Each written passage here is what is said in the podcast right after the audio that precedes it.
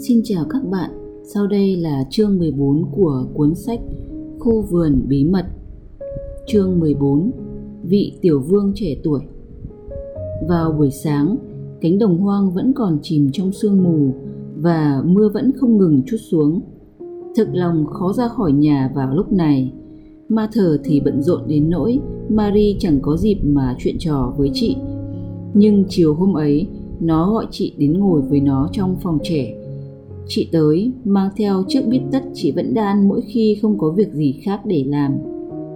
Cô có chuyện gì đấy? Chị hỏi ngay lúc cả hai vừa ngồi xuống. Có vẻ cô đang có chuyện muốn nói thì phải. Đúng vậy, tôi đã khám phá ra tiếng khóc ấy là gì. Marie bảo. Ma thờ để mặc đồ đan của chị rơi xuống đầu gối, ngước nhìn con bé bằng đôi mắt hốt hoảng. Cô không thể, chị thốt lên không bao giờ. Tôi đã nghe thấy tiếng nó trong đêm. Marie tiếp tục. Tôi bèn ngồi dậy và đi xem nó vọng từ đâu tới. Thì ra là cô Lin. Tôi đã tìm ra cậu ấy. Khuôn mặt Martha đỏ bừng vì sợ hãi. Ôi, cô Marie, chị nói như khóc. Cô không nên làm điều ấy, cô không nên. Cô sẽ gây cho tôi bao rắc rối. Tôi chưa bao giờ nói gì với cô về cậu ấy nhưng cô sẽ đẩy tôi vào rắc rối đấy. Tôi sẽ bị mất việc và rồi mẹ sẽ ra sao? Chị chẳng việc gì mà mất việc. Marie bảo, cậu ấy còn mừng là đằng khác. Chúng tôi đã nói chuyện suốt. Cậu ấy bảo, cậu ấy rất mừng vì tôi đã đến. Cậu ấy mừng? Mà thở kêu tướng lên. Cô có chắc không đấy? Cô còn chưa biết cậu ấy sẽ như thế nào khi có điều gì làm cậu ấy bực mình lớn tướng rồi mà vẫn khóc lóc như con nít. Thế nhưng vào những lúc kích động, cậu ấy lại gào thét. Dễ sợ làm mọi người chết khiếp. Cậu ấy thừa biết mọi người không ai dám phàn nàn, ta thán. Cậu ấy không bực mình đâu marie bảo. Khi tôi hỏi xem liệu tôi đã đi được chưa, cậu ấy còn bảo tôi ở lại. Cậu ấy đã hỏi tôi rất nhiều và tôi ngồi vào chiếc ghế đầu lớn kể cho cậu ấy nghe về ấn độ về chim ức đỏ và khu vườn. Cậu ấy vẫn không chịu để tôi ra về. Cậu ấy còn cho tôi xem bức vẽ chân dung mẹ mình nữa. Trước khi đi, tôi còn hát du cho cậu ấy ngủ. Ma thờ há hốc miệng vì kinh ngạc. Tôi khó mà tin nổi cô. Chị phản đối. Chẳng khác nào cô bước thẳng vào hang hùm. Gặp phải lúc cậu ấy nổi cơn tam bành và làm ầm mỹ cả nhà thì khốn. Cậu ấy không cho người lạ nhìn mình đâu. Vậy mà cậu ấy đã để tôi nhìn thấy đấy. Suốt thời gian ấy tôi nhìn cậu và cậu cũng nhìn tôi. Chúng tôi cứ chầm chầm nhìn nhau. Marie bảo, tôi không biết phải làm gì đây. Ma thờ kêu lên vẻ kích động. Nếu bà Menlock phát hiện ra, bà ấy sẽ cho rằng tôi đã vi phạm luật lệ và kể cho cô biết. Và tôi sẽ được gửi trả lại cho mẹ tôi ngay lập tức. Cậu ấy không có ý định kể cho bà Medlock bất cứ điều gì Trước hết đây là một bí mật. Marie nói như đinh đóng cột và cậu ấy bảo mọi người buộc phải làm những gì cậu ấy muốn. Hừm, đúng kiểu của cậu ấy rồi, cái cậu này đến tệ. Ma thở thở dài và lấy tạp dề lau vầng trán. Cậu ấy bảo rằng bà Medlock phải nghe lời. Cậu ấy còn muốn tôi đến thăm hàng ngày và nói chuyện với cậu ấy. Chính chị sẽ là người báo cho tôi khi cậu ấy muốn tôi đến. Tôi ư? Mà thở kêu lên.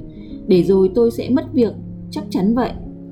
Chị chẳng căn hệ gì nếu chị làm những gì cậu ấy muốn chị làm, và mọi người đều có bổn phận vâng lời cậu ấy.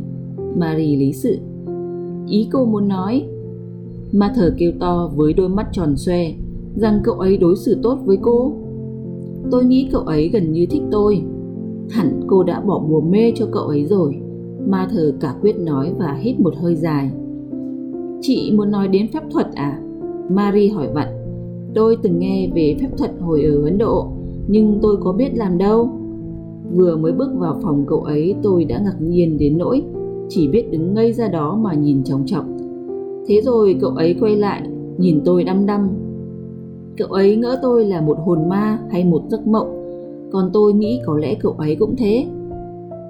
Và thật kỳ quặc là chúng tôi đã ở đó một mình với nhau giữa đêm khuya mà chưa từng biết gì về nhau. Chúng tôi bắt đầu hỏi nhau những chuyện khác, Cho tới khi tôi bảo cậu ấy rằng đã đến lúc tôi phải đi, thì cậu ấy ngăn lại. Vậy là sắp tới ngày tận thế rồi. Ma thở hổn hển. Có chuyện gì với cậu ấy thế? Marie hỏi. Không ai rõ nữa. Ma thở đáp. Ông Craven trở nên không bình thường từ khi cậu ấy chào đời. Bác sĩ cho rằng ông ấy có vấn đề về tâm lý.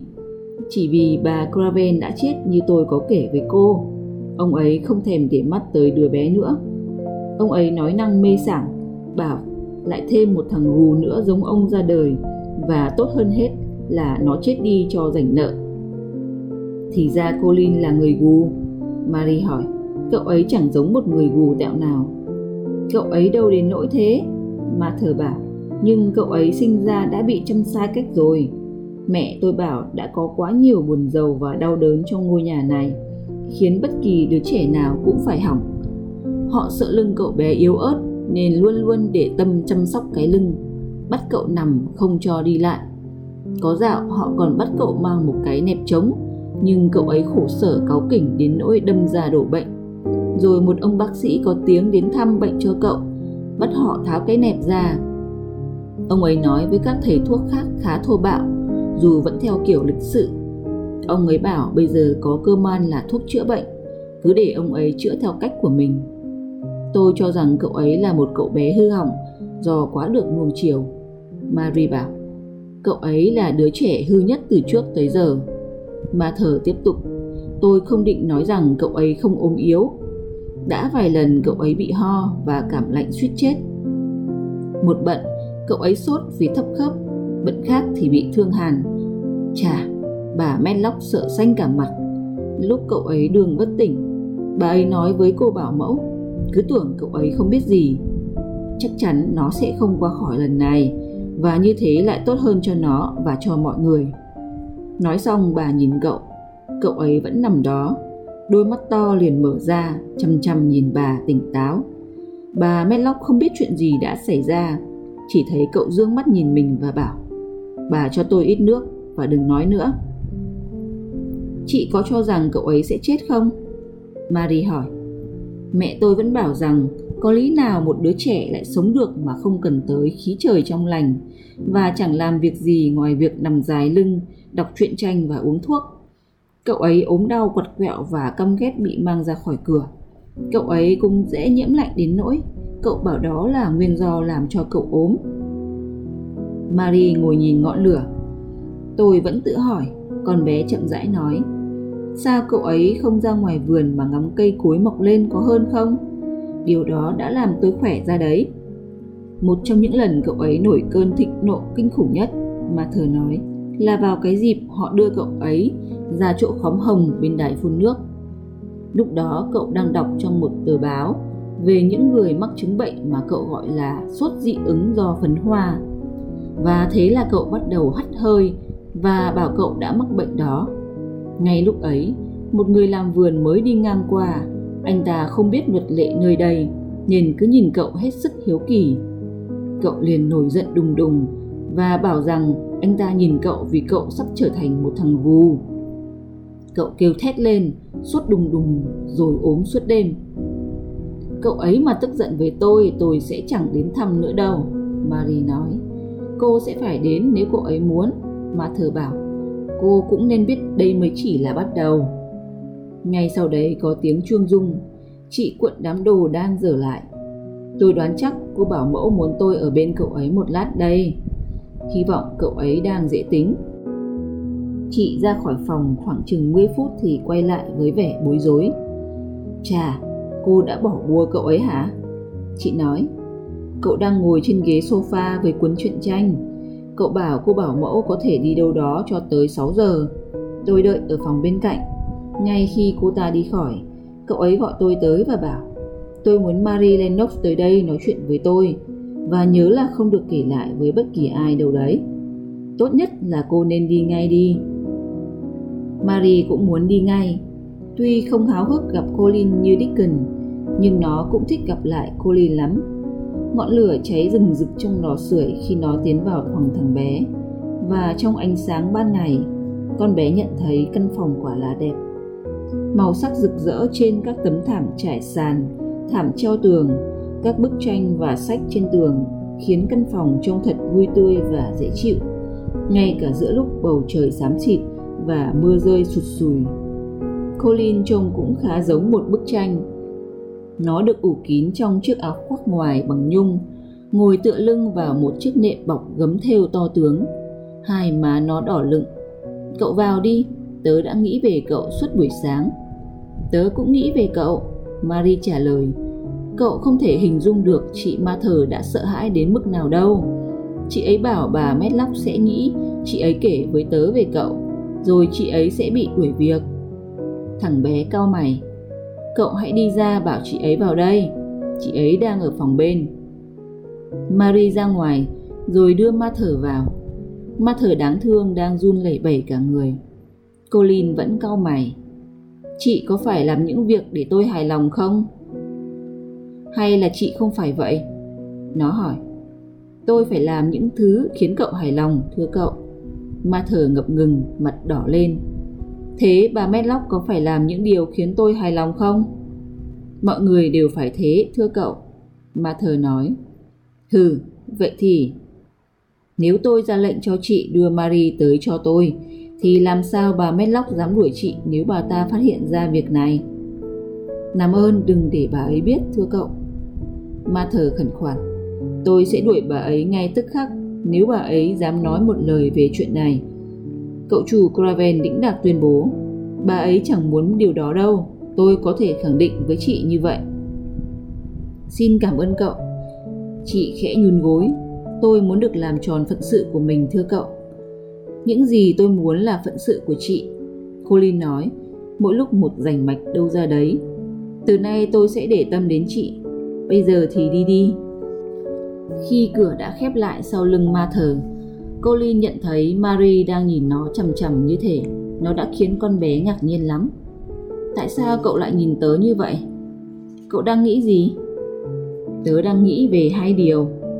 Điều gì nào? Ngồi xuống kể cho tớ nghe đi. Điều thứ nhất là Marie vừa nói, vừa ngồi xuống chiếc ghế đầu to.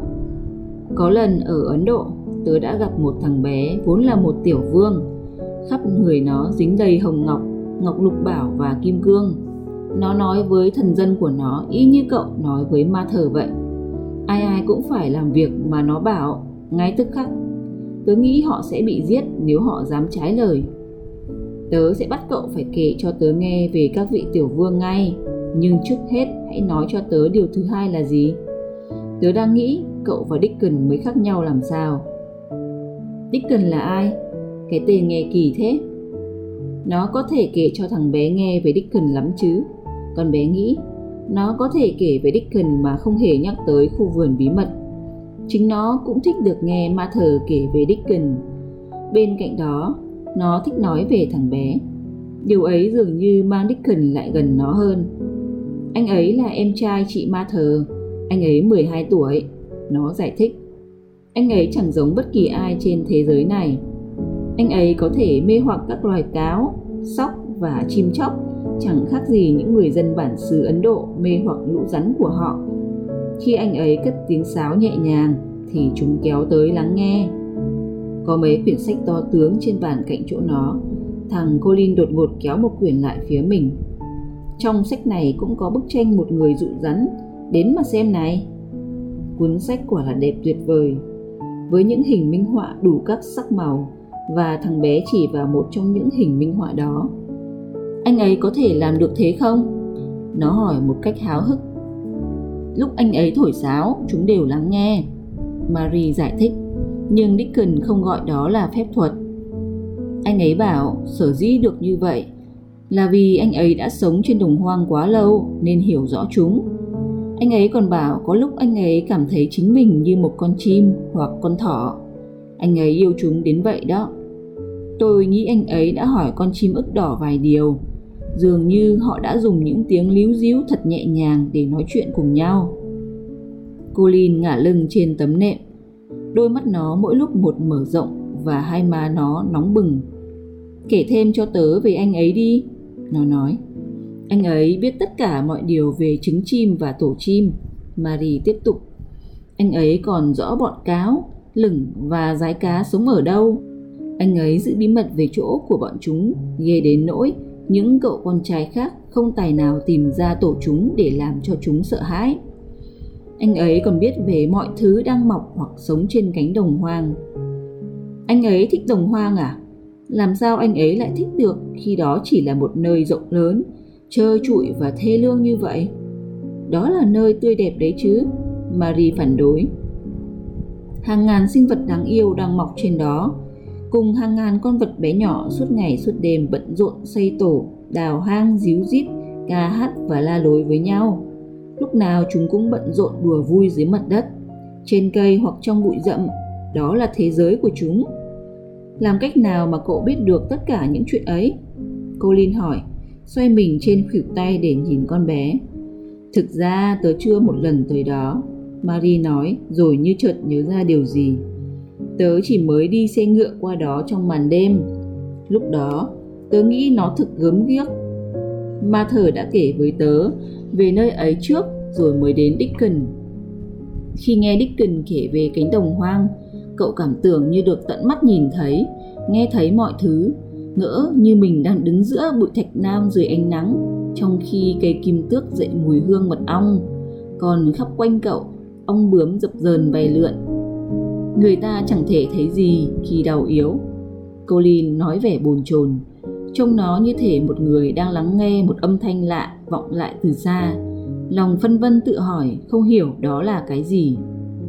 Cậu không thể nếu cậu cứ ở lì trong phòng. Marie nói, tớ không đủ sức đi trên đồng hoang. Thằng bé nói với giọng uất ức. Marie im lặng giây lát, rồi nó nói bằng vẻ cả quyết. Lúc nào đó cậu sẽ có thể. Thằng bé cử động như thể bị giật mình. Đi trên cánh đồng hoang, làm sao được, tớ sắp chết rồi. Sao cậu biết? Marie đáp lại vẻ không đồng tình. Nó không ưa cái lối thằng bé nói về cái chết. Nó thấy không đồng cảm cho lắm. Nó cảm tưởng thằng kia cứ thổi phồng mọi thứ thì đúng hơn. Ôi, tớ đã nghe điều đó từ khi tớ biết nhớ. Colin trả lời vẻ cáu kỉnh. Họ lúc nào cũng thì thì thầm thầm và nghĩ rằng tớ không để ý. Họ cũng mong tớ chết cho rảnh nợ. Cô chủ Marie liền nổi cơn tam bành. Nó bặm môi rồi bảo thằng Colin. Còn nếu họ mong tớ chết ấy à, thì đừng hòng. Vậy ai là người muốn cậu chết? Đám gia nhân ấy và dĩ nhiên cả bác sĩ Craven nữa bởi ông ta sẽ có thể đoạt lấy Misewate và trở nên giàu có, chứ không nghèo sơ nghèo xác như bây giờ. Ông ta không dám nói ra, nhưng luôn có vẻ hả hê khi thấy tớ trong tình trạng tồi tệ. Dạo tớ bị sốt vì thương hàn, mặt ông ta tròn căng hẳn ra. Tớ cho rằng cha tớ cũng mong điều đó nữa. Tớ không tin ông ấy lại như thế, Marie đáp lại khăng khăng. Thế là cô lin quay ra nhìn nó lần nữa. Cậu không tin ư? Thằng bé nói. Nói đoạn, nó nằm ngả người trên tấm nệm và im lặng, như đang bận suy nghĩ. Yên lặng hồi lâu, cả hai đứa cùng suy nghĩ về những sự việc kỳ quặc mà lẽ ra bọn trẻ con chẳng mấy khi bận tâm. Tớ thích cái ông bác sĩ tốt bụng ở London hơn bởi ông ấy bắt mọi người tháo cái nẹp sắt ra khỏi người cậu. Cuối cùng Marie nói, ông ấy có bảo cậu sắp chết không? Không, ông ấy nói gì? Ông ấy không phải là loại người hay thì thào to nhỏ, Colin trả lời. Có lẽ ông ấy biết tớ ghét chuyện to nhỏ. Tớ đã nghe ông ấy nói thật rành giọt một câu. Cậu chàng này có thể sống nếu có quyết tâm. Hãy để cậu ta được vui vẻ. Xem chừng ông ấy nói điều đó một cách giận dữ. Tớ sẽ cho cậu hay ai là người có thể khiến cậu vui, biết đâu đấy. Marie nói sau khi đã suy nghĩ kỹ.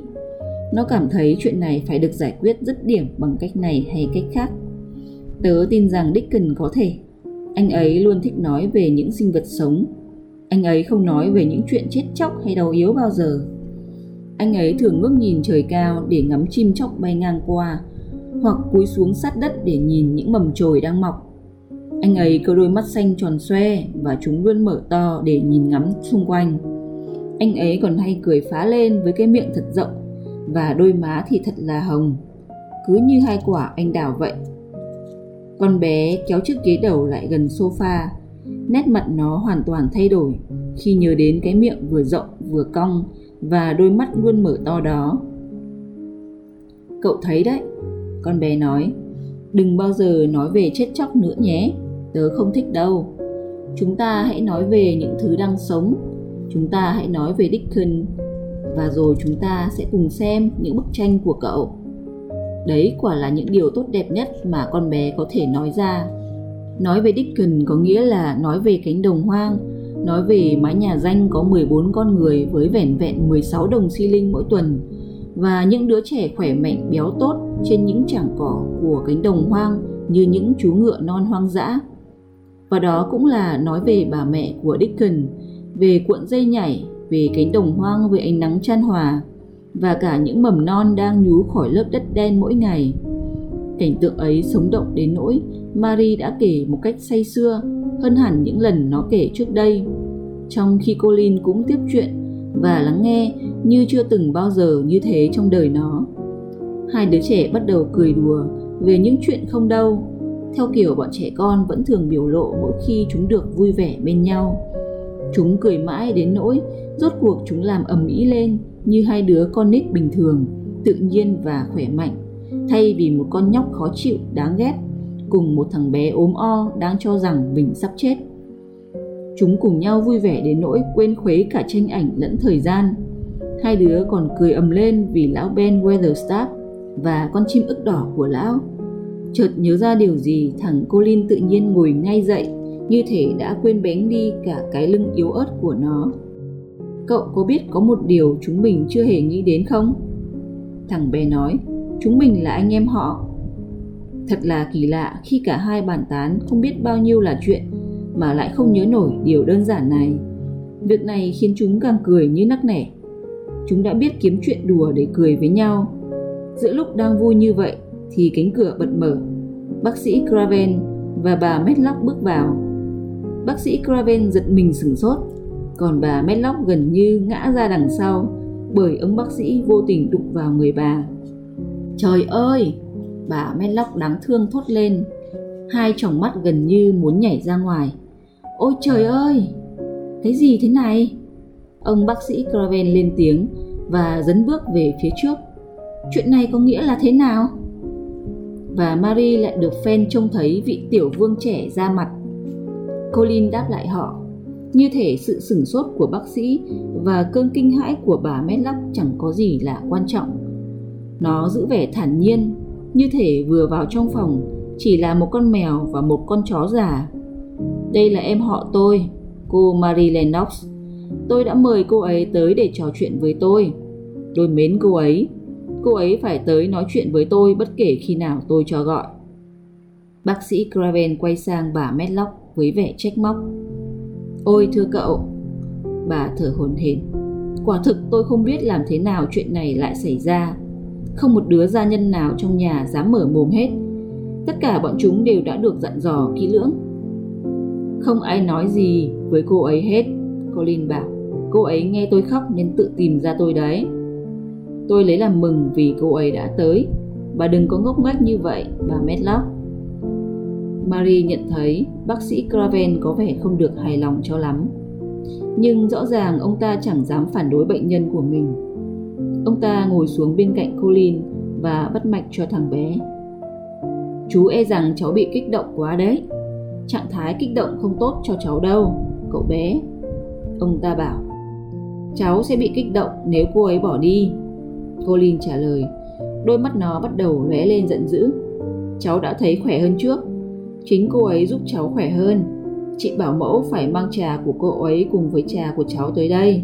Chúng cháu sẽ dùng trà với nhau. Bà Medlock và bác sĩ Craven nhìn nhau vẻ lo lắng, nhưng rõ ràng chẳng làm gì nổi. Cậu nhà trông khá hơn đấy, thưa ngài. Bà Medlock đánh bạo nói. Nhưng bà tỏ ra cân nhắc. Cậu nhà đã khá hơn vào sáng hôm nay trước khi cô ấy đến. Cô ấy đã đến đây từ đêm qua, Cô ấy ở đây với tôi một lúc lâu. Cô ấy còn hát một bài hát tiếng Hindu cho tôi nghe và du tôi ngủ nữa. Hôm nay khi tỉnh dậy, tôi thấy khỏe khoắn hơn nhiều. Tôi đã muốn dùng bữa sáng. Tôi muốn dùng trà ngay bây giờ. Nhắc cô bảo mẫu đi, bà Medlock. Bác sĩ Craven không dám nán lại lâu hơn. Ông ta dặn dò người bảo mẫu dăm phút lúc cô này bước vào phòng, rồi nói vài lời căn dặn với cô Lin. Nó không được nói chuyện quá nhiều, nó không được phép quên chuyện nó ốm, cũng như chuyện nó rất dễ bị mệt. Marie tưởng chừng như có vô số những điều không được dễ chịu cho lắm mà cô Lin không được phép quên. Cô Lin tỏ ra cáu kỉnh. Đôi mắt viền mi đen nhánh kỳ lạ của nó nhìn như dán vào mặt bác sĩ Craven. Cháu muốn quên đi điều đó. Cuối cùng nó lên tiếng. Cô ấy đã làm cho cháu quên. Đó là lý do tại sao cháu muốn có cô ấy bên cạnh.